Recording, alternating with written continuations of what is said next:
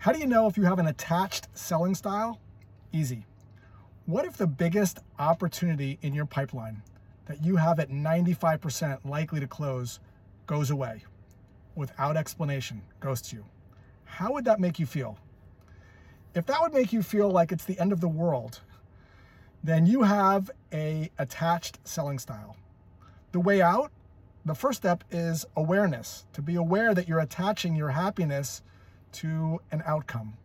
From there, you can start to think about moving in harmony with the nature of sales. The nature of sales is there are going to be prospects that told you they were going to buy, where you did everything correctly, where all the stars were aligned, and the prospect disappears and doesn't buy. When you move in harmony with the nature of the thing, you are never going to be anxious and disappointed. Tune out what you don't control. You don't control when or if people buy. Let reality be reality.